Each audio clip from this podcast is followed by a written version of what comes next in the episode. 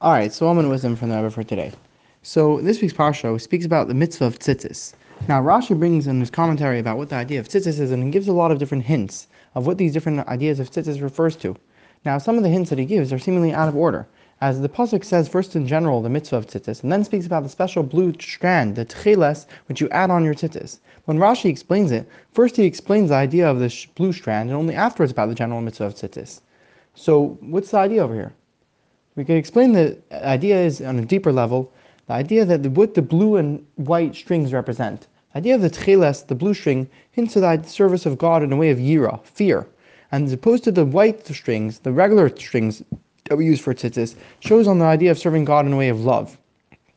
Fear is generally the idea of staying away from evil, opposed to love is the idea of actually doing good.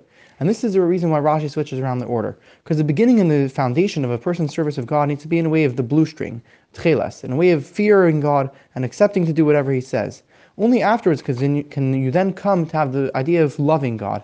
Of then you come to do the rest of the mitzvahs, which is the white strings, which are compared to all the mitzvahs.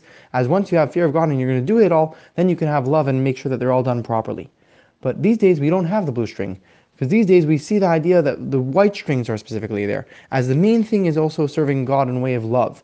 And this is what the Reb Shimon Bar said, that we are dependent on our love. That's the main thing, that we should love God properly. Therefore, these days, even when we don't have the fear, we still have to have the love for God, and so we still have all eight white strings to show that we love Hashem.